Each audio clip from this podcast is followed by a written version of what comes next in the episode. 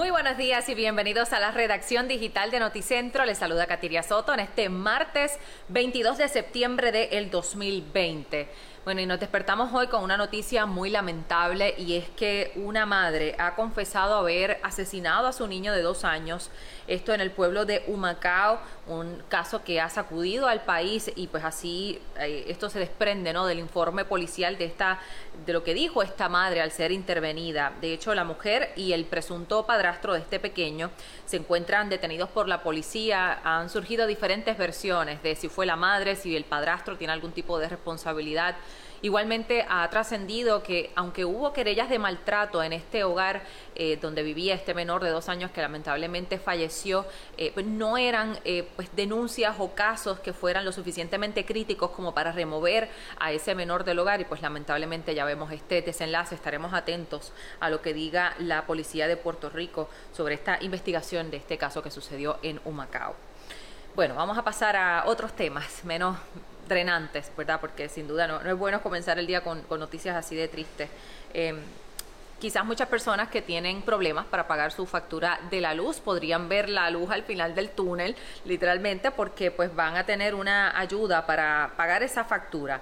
El jefe de la Administración de Desarrollo Socioeconómico de la familia, Alberto Fradera, pues ha estado orientando al pueblo sobre esta, esta subvención de fondos federales de unos 20 millones de dólares, de los cuales ya se han usado unos aparentemente unos 10 millones, la mitad, para pagar la factura. Más de 250 mil familias puertorriqueñas se han beneficiado ya de este subsidio, así que si usted está quizás es beneficiario del PAN, eh, de la reforma de salud, probablemente ya cuenta con los requisitos de ingreso mínimo, de composición familiar, para que pueda acceder a esta ayuda para pagar su factura de luz. Y también si usted tiene algún aviso de suspensión o desconexión del servicio de energía eléctrica, pues son los requisitos para que pueda acceder a y recibir hasta 900 dólares de ayuda para recibir su factura de la luz. Quedan unos 10 días para que usted pueda solicitar este beneficio, eh, así que antes de que se pierdan estos otros 10 millones que faltan por, desembolsar, eh, puede usted aprovechar esta ayuda. Para detalles usted puede llamar al 311 desde su teléfono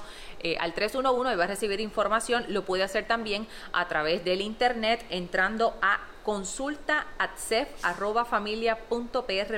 gov Igualmente en pr.gov va a entrar y ve una parte que dice ayuda para energía y ahí va a poder iniciar su solicitud. Igualmente puede entrar a noticentro.tv donde hay un reportaje y usted va a poder ver todos los detalles de cómo puede accesar esta ayuda. Sabemos que el costo de la energía eléctrica en Puerto Rico es tan alto y pues al menos hay una ayuda para esas familias que quizás tengan esas cuentas acumuladas y estén cerca de que les desconecten ese servicio de energía eléctrica.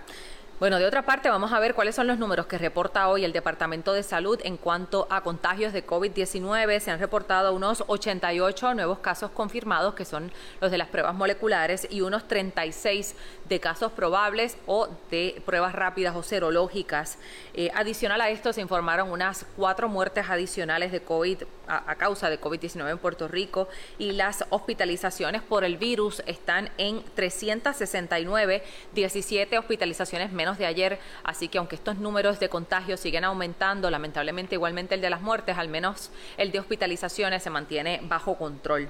Ya los fallecimientos suman unos 443 y de los de los confirmados, fallecimientos confirmados y de los probables 170, así que ya los decesos suman 613 y de otra parte, pues los casos confirmados de COVID-19 en Puerto Rico hasta el momento superan los 20.000 con 20.399 casos hasta el momento. Y de hecho, el secretario de Salud, Lorenzo González, en entrevista con nuestro compañero Normando Valentín, dijo que si para el 2 de octubre, que es cuando ya esté terminando esta orden ejecutiva que está vigente hasta este momento, no hay una disminución en los contagios, si continúan en aumento, se van a tomar medidas más restrictivas. Incluso se ha hablado de hacer otro lockdown completo eh, general, como fue el que se vivió a principios de marzo de este año. Ojalá que no tengamos que llegar ahí, porque ya sabemos los impactos que esto tendrá en, muchos de los negocios del país que pues ya se encuentran eh, en situación precaria. Puerto Rico se encuentra en un nivel naranja, le han dado diferentes colores y niveles, ¿verdad?, a los países de cómo eh, va la, la, pandemia creciendo y Puerto Rico se mantiene en un nivel naranja, que es un nivel alto, ¿no?, de contagios. Y hablando de esto, los Centros para el Control y Prevención de Enfermedades, que son los que establecen las guías para eh, qué tenemos que hacer ¿no? para evitar los contagios de COVID-19, pues han hecho como un reversazo en lo que son sus instrucciones. Aparentemente habían publicado en algún punto de la semana eh, sobre el tema de cuán contagioso puede ser el virus, unas guías que decían que ya no solamente eran los seis pies de distancia, sino que eh, la manera aérea en la que se transmite el virus a través de las gotas de saliva podría tener una distancia incluso mayor y, puede ser más contagioso. Luego se eliminó ese cambio eh, a través de la, página del CDC y pues eh, eso ha dejado a muchos en duda, ¿no? Sobre cómo siguen cambiando estas instrucciones y si es que o no el virus es más contagioso de lo que pensamos y pues eh, quizás también ahí ver el resultado en, los números de contagio eh, en aumento como lo hemos estado viendo. Así que pues saben, es una enfermedad nueva, todos los días sale eh, algo distinto, algún tipo de descubrimiento diferente que la ciencia hace sobre el COVID-19 y en este caso pues se habla de, de cómo se puede ampliar esa distancia en la que se puede contagiar.